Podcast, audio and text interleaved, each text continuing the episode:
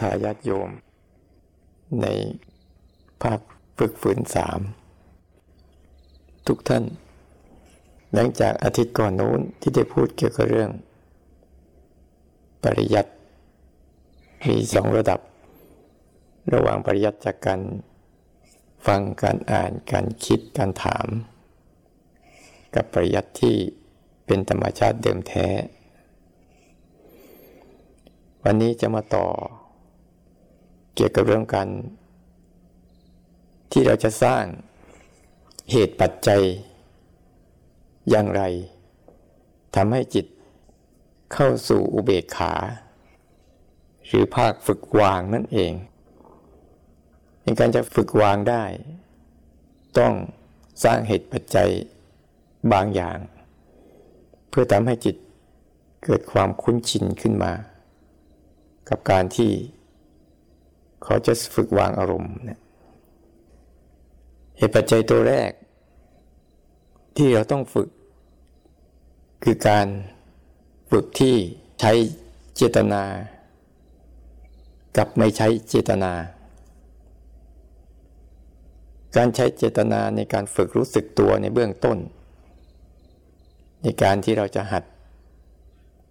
ในการฝึกเริ่มต้นใหม่ ๆ บางครั้งเราทุกคน เวลาปฏิบัติเนี่ยต้องมีเจตนาก่อนเกียงใจเริ่ม รู้สึกถึงการปฏิบัติ การใส่เจตนาไปก่อน กรณีเช่นว่า อย่างเราจะลุกขึ้นมานั่งสร้างจังหวะ อันนี้ก็เรียกว่า เราใส่เจตนาก่อน แล้วเราค่อยทำ หรือแม้แต่การเดินจงกรมเราก็ใส่เจตนาก่อนในการเดิน บางครั้งเราจัดท่าทางบ้าง เราจัดระยะเส้นทางบ้าง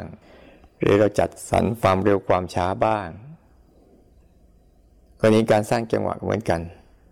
เราต้องจัดท่าทางรูปแบบ หรือแม้แต่การใส่เจตนาในวิธีการอื่น ให้มีการใส่เจตนาก่อน แล้วค่อยทำสิ่งนั้นขึ้นมา หรือ ที่เราเรียกว่าตั้งใจก่อน แล้วก็สร้างสิ่งนั้นขึ้นมา เพื่อเป็นการฝึก ให้จิตใจเขา เริ่มหัดรู้สึก สนใจอยู่กับเรื่องใดเรื่องหนึ่ง ให้เขารู้อยู่ได้ นานที่สุด บ่อยที่สุด ถี่ที่สุด จนกระทั่งเกิดเป็นนิสัย เหมือนกับพวกเราที่มีเจตนาในการสร้างจังหวะ เดินจงกรม เพื่อให้ใจเขา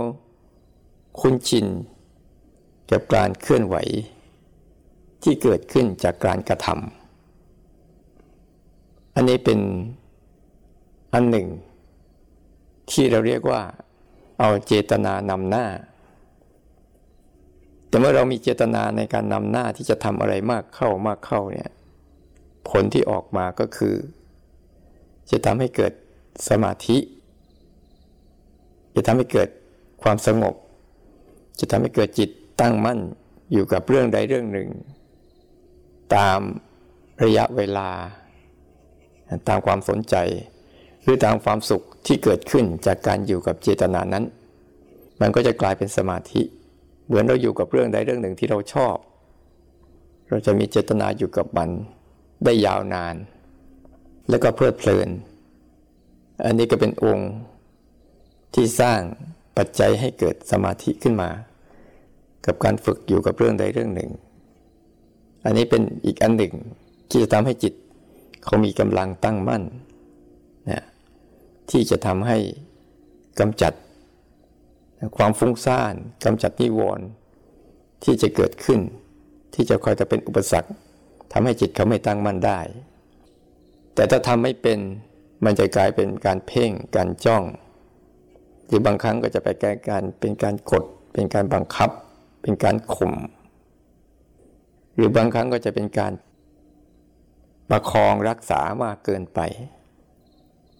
อันนี้คือ อีกอันหนึ่งถ้ามันเลยมันเลยไปก็จะเป็นอย่างนี้ แต่ถ้ามันพอดีก็จะเป็นสมาธิ เป็นความสงบ เป็นความตั้งมั่น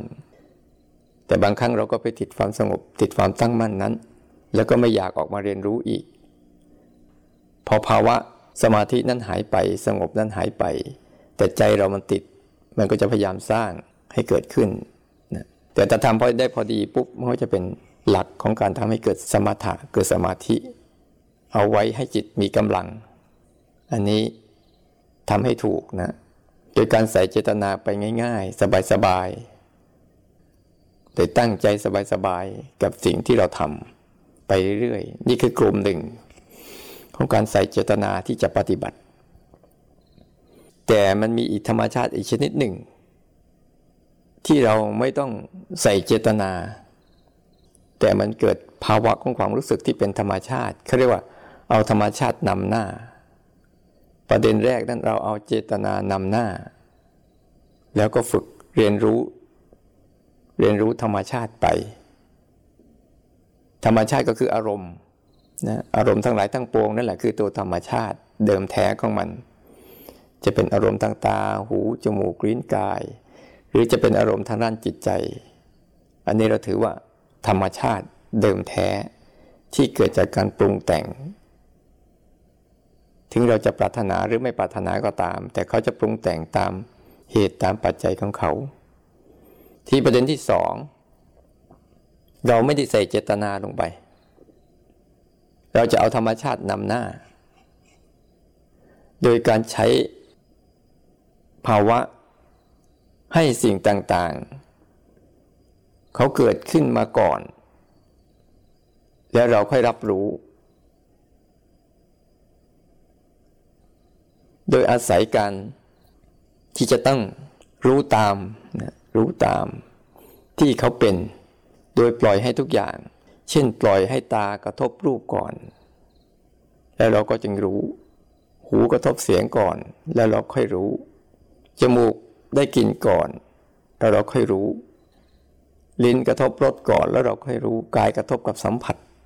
อาการต่างๆ ที่ปรุงแต่งกับร่างกายก่อนแล้วค่อยรู้ จิตใจเหมือนกัน ให้อารมณ์เขานำไปก่อน เกิดก่อนแล้วเราค่อยรู้ อันนี้เป็นการหลักการในการใช้ธรรมชาตินำหน้า ไม่มีการตั้งท่าใด ๆ ตั้งท่าที่จะอยู่กับอารมณ์ใดอารมณ์หนึ่ง แต่ตั้งท่าอยู่กับการรับรู้อย่างเดียว แล้วปล่อยให้ทุกอย่างเข้ามากระทบหาเรา ให้เกิดจังหวะว่าเวลาให้รู้ทันการกระทบ อะไรมากระทบก่อนแล้วค่อยรู้ อันนี้จะเป็นธรรมชาติเดิมแท้ ถ้าเราทำบ่อยๆ มันจะเป็นอัตโนมัติ มันจะเป็นออโต้ของมัน เพราะทุกสิ่งทุกอย่าง โดยระบบแล้วภาวะของตัวรับรู้เนี่ยเขาจะรับรู้หลังการกระทบอยู่แล้ว ตัวรู้สึกตัวที่เกิดจากการกระทบที่เราไม่ได้มีเจตนา แต่เป็นธรรมชาติเดิมแท้ ที่มีอยู่แล้ว ที่เกิดอยู่แล้วที่เป็นอยู่แล้ว แต่ภาวะที่เกิดแบบนี้เราไม่สามารถเลือกอารมณ์ใด ๆ ได้ ไม่เหมือนกับการใส่เจตนา การใส่เจตนานี่มีการเลือกที่จะรู้อารมณ์ใดอารมณ์หนึ่งได้ แต่การเรียนรู้แบบธรรมชาติ โดยเอาธรรมชาติเดิมแท้ ให้เขาเกิดก่อนแล้วรู้ เราจะต้องรับรู้สิ่งที่เกิดขึ้น จะเป็นทั้งภาวะของอารมณ์ที่ปรุงแต่งมาในรูปแบบที่เราพอใจ หรือปรุงแต่งมาในรูปแบบที่เราไม่พอใจ แต่ทั้งหมดเขาก็คืออารมณ์ที่มากระทบกับใจเรา ทั้งหมดทั้งมวล เราไม่มีสิทธิ์เนี่ยไม่มีสิทธิ์ที่จะเลือก อารมณ์ใดอารมณ์หนึ่ง แต่เรามีสิทธิ์ที่จะรับรู้มันได้ทุกเรื่อง อันเนี้ยหลังจากเรามีสมาธิเพียงพอจากการทำอย่างนั้นแล้ว ก็ต้องปรับให้เกิดภาวะแบบนี้ขึ้นมา เพราะตัวภาวะของการที่ทำให้ทุกอย่างเกิดก่อนแล้วรับรู้เนี่ยมันจะเป็นการเสริมสร้าง มันจะเริ่มเป็นวิปัสสนา วิปัสสนาคือการเรียนรู้ความเป็นไปของสิ่งเหล่านั้น โดยที่ใจเราเป็นคนรับรู้เรื่องราว แต่ไม่เป็นไปตามเรื่องราวเหล่านั้นยันเราต้องพยายามทำเหตุสองอย่างนี้ ให้มันผสมกลมกลืนสอดคล้องส่งเสริม ให้กำลังของภาวะของการวาง ให้เกิดขึ้น อันนี้เป็นหลัก เพราะเมื่อก่อนเนี่ย เราปฏิบัติธรรม เราจะมักแต่เอาเจตนานำหน้า แต่ไม่ได้เอาธรรมชาตินำหน้า แต่พอเรามารู้จักหลักนี้แล้วเนี่ยให้ปรับสองอันนี้บางครั้งที่เราสร้างรูปแบบเราก็เอาเจตนานำหน้า แต่บางครั้งเราใช้ชีวิตจริงที่อยู่กับโลก เราก็ต้องอาศัยสิ่งที่มันมาผัสสะกับเรานำหน้า แล้วก็รับรู้มันไป เรียนรู้มันไปศึกษามันไป แล้วก็จะบอกความจริงของทุกสิ่งทุกอย่างว่า มันไม่เที่ยง มันอยู่ไม่นาน แล้วมันก็กระจาย กระจุกกระจายไปตามเขาเรียกว่าอนัตตาคือการกระจายไปตาม ไม่ก่อร่างสร้างตัวสลายตัวตน กระจัดกระจายไปทิศทางต่าง ๆ อันนี้อยากให้เราเข้าใจในจุดนี้ก่อนว่า เวลาเราปฏิบัติมันสามารถที่จะปรับเอามาใช้ภาวะพัฒนาภาวะของการรับรู้ได้ทั้งสองรูปแบบภาวะของการรู้สึกตัวได้ทั้งสองรูปแบบ ทั้งรูปแบบที่มีเจตนานำหน้า แล้วก็รับรู้ธรรมชาติ กับเอาธรรมชาตินำหน้า แล้วก็รับรู้ความเป็นไปของมันไป นี่คือประเด็นที่หนึ่งที่อยากให้พวกเราลองหัดฝึกซ้อม ให้จิตมันได้หัด ที่จะวางอารมณ์จริง ๆ แล้วก็เรียนรู้อารมณ์จริง ๆ ตามที่มันเป็น ประเด็นที่หนึ่งนะประเด็นที่สองที่จะต้องสร้างเหตุก็คือ เราจะต้องศึกษา เอาอารมณ์เฉพาะหน้าเป็นหลัก เราจะไม่ใส่ใจกับอารมณ์อดีตอนาคตมากนัก แต่เราจะใส่ใจกับอารมณ์เฉพาะหน้า ที่มันกำลังปรุงแต่งที่มันกำลังมากระทบกับจิตวิญญาณของเราเอง กระทบกับจิตใจเราเอง ให้เราหัดเอาอารมณ์เฉพาะหน้านั่นแหละเป็นหลัก ในการศึกษาแบบธรรมชาติ แต่ถ้าแบบเจตนาอาจจะเป็นอารมณ์อดีตอนาคตก็ได้ แต่ถ้าโดยศึกษาโดยธรรมชาติเนี่ยเวลาเราเป็นอะไรปุ๊บต้องดูอารมณ์เฉพาะหน้า คุณวางอารมณ์เฉพาะหน้าเป็นไหม คุณวางอารมณ์เฉพาะหน้าเก่งไหม เราศึกษาอารมณ์เฉพาะหน้าได้ดีไหม อันนี้คือข้อสำคัญ ที่เราจะต้องฝึกหัด ในเป็นเหตุเป็นปัจจัยประกอบอันที่สอง ถ้าเราไม่ทันอารมณ์เฉพาะหน้าเนี่ย เราก็จะโมแต่ไปพะวงกับอารมณ์ของอดีตอนาคตที่มันมันเป็นเรื่องที่จบไปแล้ว หรือเป็นเรื่องที่ยังไม่เกิด แต่เราไปพะวงแล้วก็ปรุงแต่งกับเรื่องที่จบไปแล้ว กับเรื่องที่ยังไม่เกิด แต่เรื่องที่กำลังเกิดนั้นน่ะเราก็พลาดโอกาสที่จะได้เรียนรู้ความจริงของมัน มันจึงทำให้ใจอะไม่สามารถที่จะวางอารมณ์ต่างๆ ได้เท่าทัน ไม่เท่าทันการกระทบ ไม่เท่าทันเหตุการณ์ปัจจุบัน ไม่เท่าทันสิ่งที่เกิดขึ้นเฉพาะหน้า มัวแต่ไปพวงถึงสิ่งที่ร่วงไปแล้ว หรือสิ่งที่ยังไม่เกิด แต่อารมณ์เฉพาะหน้าเนี้ยเป็นเรื่องปัจจัยประกอบอีกอันหนึ่ง ที่จะเป็นตัวชี้วัดว่าเราสามารถวางได้ วางเขาได้ หรือวางเขาไม่ได้ อันนี้คือปัจจัยตัวที่สองที่เราจะต้องให้เห็นการปรุงแต่งตามธรรมชาติ ที่เขามากระทบกับเราอยู่เฉพาะหน้า โดยเฉพาะอย่างยิ่งอารมณ์ของรูป เสียง กลิ่น รส สัมผัส แล้วก็การรับรู้นะมันจะเป็นอารมณ์เฉพาะหน้าที่เกิดขึ้นอยู่ทุกๆวัน อยู่ทุกๆขณะ อยู่ทุกเวลา อยู่ทุกสถานที่ แต่เราก็อาศัยการที่จะตั้งสติ มารับรู้ให้เท่าทันการกระทบนี้เอาไว้ บางครั้งอารมณ์เฉพาะหน้าอาจจะเป็นอารมณ์ที่โหดร้าย รุนแรง บีบคั้น ต่อชีวิตต่อจิตใจของเราเอง แต่นั่นก็คือธรรมชาติอย่างหนึ่งของความทุกข์ที่จิตของเราเอง จะต้องยอมรับ และจะต้องเรียนรู้ และจะต้องศึกษา เพื่อทำให้เขาได้มีความฉลาดที่จะอยู่กับภาวะเหล่านี้เป็นเหมือนกับบุคคลบุคคลหนึ่ง ที่จะต้องมีความสามารถอยู่กับ บุคคลที่คอยดักทำรังแกเราทำร้ายเรา แต่เราก็ต้องอยู่ร่วมกับเขา เพื่อให้ เมื่อเราโดนกระทำอย่างนี้บ่อย ๆ เข้า โดนแกล้งบ่อยเข้า โดนกระทำบ่อยเข้า เราก็จะเริ่มฉลาดในการหาวิธี ที่จะอยู่กับเขา โดยเราไม่เจ็บตัว อันนี้แหละเป็นเรื่องสำคัญที่เราจะต้องพาใจเราเผชิญกับความจริง ให้รู้จักว่าความจริงนั้นไม่ใช่ใจเรา ใจเรานั้นไม่ใช่ความจริง แต่ความจริงคืออารมณ์เหล่านั้น มันมารังแกใจเรา หรือมันมาอีกนัยยะหนึ่งคือ มันมาสอนใจเรา ให้ใจเราได้ฉลาดว่า อย่าไปอยู่กับเขานะ อย่าไปยุ่งกับเขานะเขาเป็นทุกทุกเรื่อง เขาเปลี่ยนแปลงทุกเรื่องก็ดับสลายทุกเรื่อง มันจริงต้องพยายามทำให้จิตเนี่ย เผชิญ ยอมรับ เรียนรู้ศึกษาทำความเข้าใจกับอารมณ์เฉพาะหน้า ไม่ได้ไปสร้างอารมณ์ของความฝัน ว่าจะหาความสุขแบบนู้นแบบนี้ ยิ่งไปสร้างความฝันความสุขแบบที่เราว่านะมันจะไม่มีมันมีแต่มายา มีแต่การหลอกลวง แต่การอยู่กับเขาแล้วเผชิญกับเขาศึกษาเขาจนใจเราอะวางเขาได้ นั่นแหละคือเป็นความสุขเฉพาะหน้า ที่เราจะมีได้ในทุกๆเรื่อง เมื่อเราวางเรื่องนั้นแล้วคำว่าวางในที่นี้ ไม่ใช่ว่า เรื่องนั้นจะหายไป เรื่องนั้นจะหายไปก็ได้ หรือจะอยู่ก็ได้ แต่ใจเราวางความข้องเกี่ยว วางความจัดการ วางความวุ่นวาย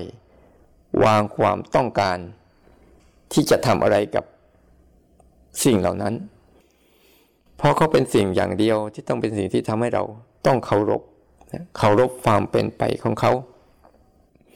เราก็จะเริ่มเห็นลักษณะของเขา อาการของเขา แล้วก็เหตุเกิดของเขา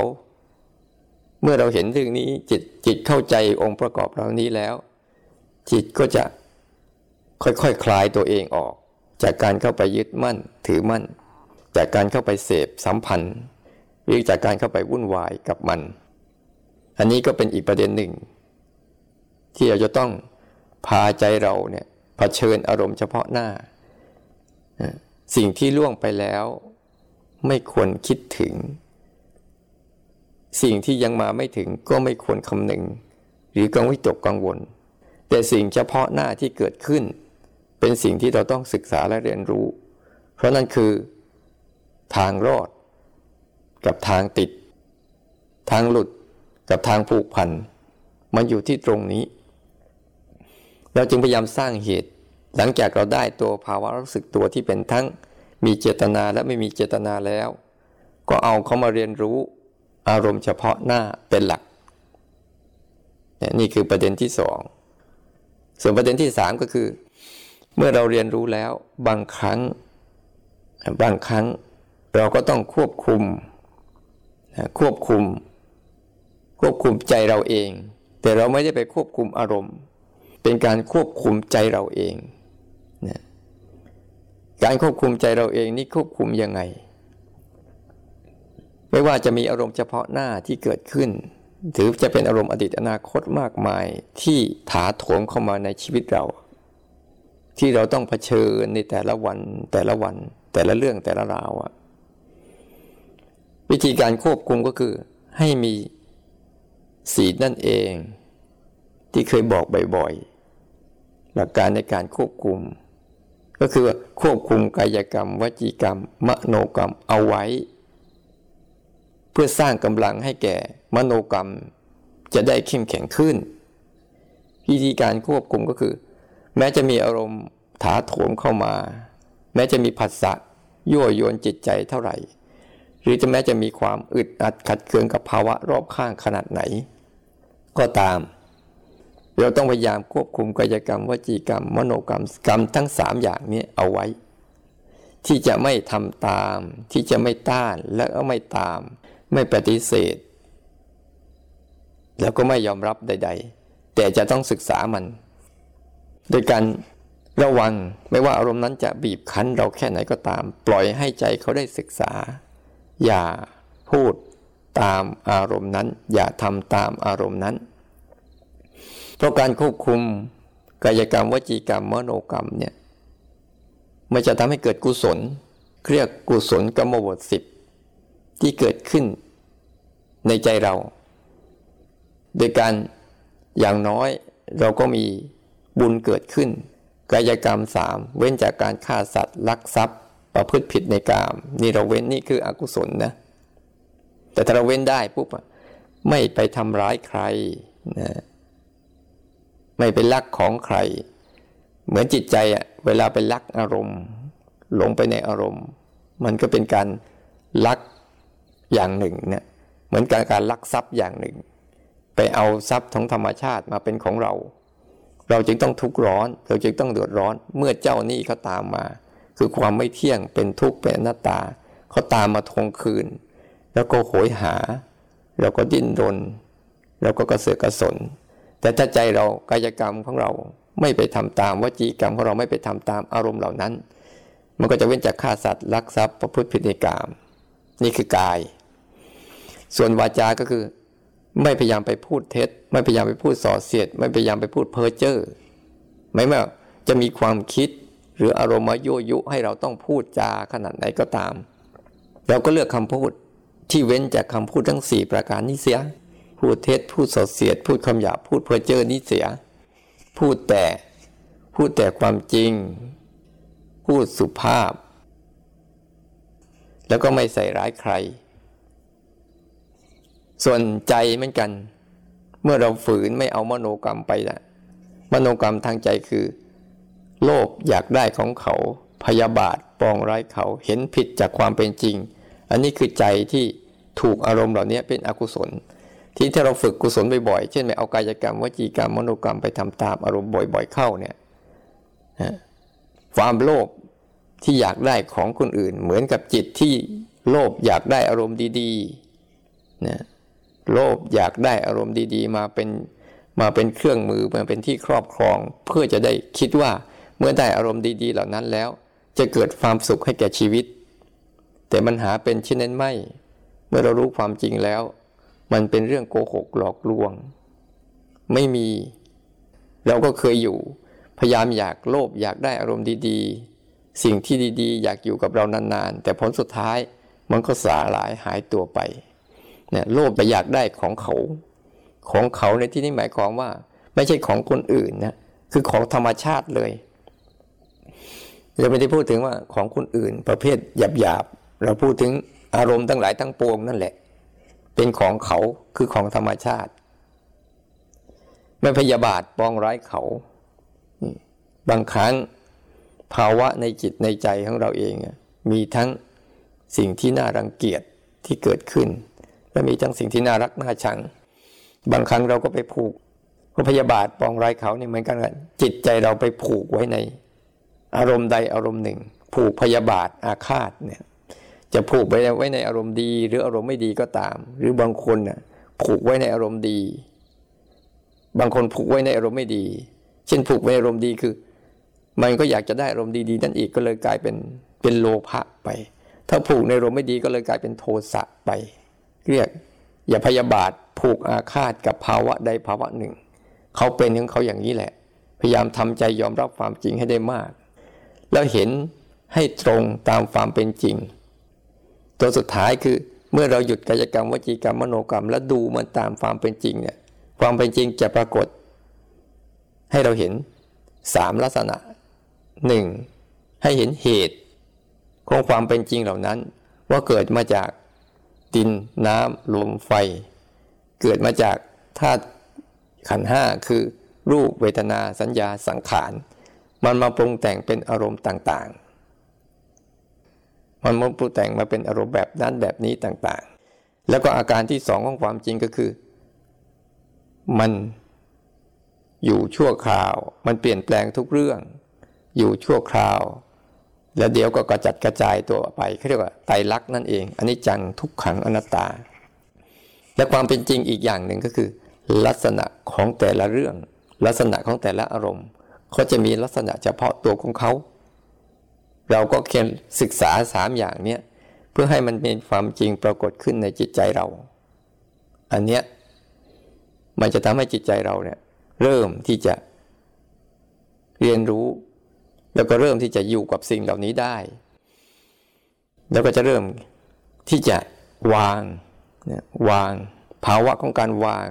เราทุกคนก็เข้าใจอยู่แล้วคือ อย่าให้จิตทำอะไร ให้มีสติและอุเบกขา เป็นตัวหล่อเลี้ยงจิตวิญญาณของเราอยู่เรื่อยๆ แล้วก็ทำให้หน้าที่ให้มันตรง ตามจิตวิญญาณของเราคือ รับรู้อารมณ์ ตามที่มันเป็น เราอย่าไปเป็นเนี่ยยิ่งจิตใจเราแยกตัวเองออกมาจากยิ่งมีสติและอุเบกขา แล้วแลอยู่มากเข้ามากเข้ากำลังของการวางก็จะเกิดขึ้น ฉะนั้นในเช้านี้ที่ให้ข้อคิดทั้งสามประการนี้ตั้งแต่ว่าเราฝึกสร้างเหตุตัวแรก ให้รู้จักลักษณะสองอย่าง คือมีเจตนา เจตนาทำขึ้นมาเพื่อรับรู้ธรรมชาติ กับประเด็นที่สองคือ ไม่ต้องมีเจตนาไม่ได้ใส่เจตนา แต่เอาธรรมชาตินั้นนำหน้า อันแรกเอาเจตนานำหน้า อันที่สองเอาธรรมชาตินำหน้า พวกเราก็ลองไปฝึกดู บางครั้งเราต้องใส่เจตนานำหน้า เมื่อจิตเราอ่อนแอ แต่บางครั้งเมื่อจิตมันเข้มแข็งแล้ว เราก็ไม่ต้องเอาธรรมชาตินำหน้า คือสิ่งที่มากระทบกับเรา ให้เขามากระทบเกิดขึ้น แล้วเราก็รับรู้ไป อันที่สองคือให้ศึกษาอารมณ์เฉพาะหน้า เป็นตัวชี้วัดว่าเราวางได้หรือไม่ได้ เข้มแข็งหรืออ่อนแอ อยู่ที่ อารมณ์ปัจจุบันเฉพาะหน้า อันที่สามคือให้ระวังกายกรรม วจีกรรม มโนกรรม ในการที่จะะเผชิญ ในการจะจะเรียนรู้สิ่งเหล่านี้ให้ได้ ก็ขอให้พวกเราทุกคน ที่จะเจริญภาวนา ที่จะอยู่กับโลกใบนี้ที่มันวุ่นวายไม่เคยสงบเลย แต่มันมีความสงบจะให้โลกสงบเป็นไปไม่ได้ แต่ทำให้ใจสงบนั้นเป็นไปได้ ขอให้พวกเราจงเข้าถึงจิตใจที่สงบท่ามกลางโลกที่วุ่นวาย ที่กันทุกท่านทุกคนเทินเจริญพรลำดับต่อไป เราก็อาศัย ตั้งจิตตั้งใจโกรธน้ำแผ่เมตตา ร่วมกัน สเพสตา สัตว์ทั้งหลาย ที่เป็นเพื่อนทุกข์ เกิดแก่เจ็บตาย ด้วยกันทั้งหมดทั้งสิ้นเวลาโหนตุ จงเป็นสุขเป็นสุขเถิด อย่าได้มีเวรต่อกันและกันเลย อพยาปชาโหนตุ จงเป็นสุขเป็นสุขเถิด อย่าได้พยาบาทเบียดเบียน ซึ่งกันและกันเลยอานิคาโหนตุ จงเป็นสุขเป็นสุขเถิด อย่าได้มีความทุกข์กาย ทุกใจเลย อิทังโน ยาตินังโหนตุ สุขิตา โหนตุ ยาตะโย ขอส่วนบุญนี้ จงสำเร็จ แก่ญาติทั้งหลายของข้าพเจ้า ขอญาติทั้งหลายของข้าพเจ้า จงเป็นสุขเป็นสุขเถิด ขอให้พระธรรมคำสอนของพระพุทธเจ้า จงดำรงอยู่นาน และขอให้บรรดาสัตว์ทั้งหลาย ที่ยังไม่รู้หนทาง ได้รู้หนทาง และเข้าถึงหนทาง และไปให้ถึงที่สุดของเส้นทาง ด้วยกันทุกท่านทุกคนเธอ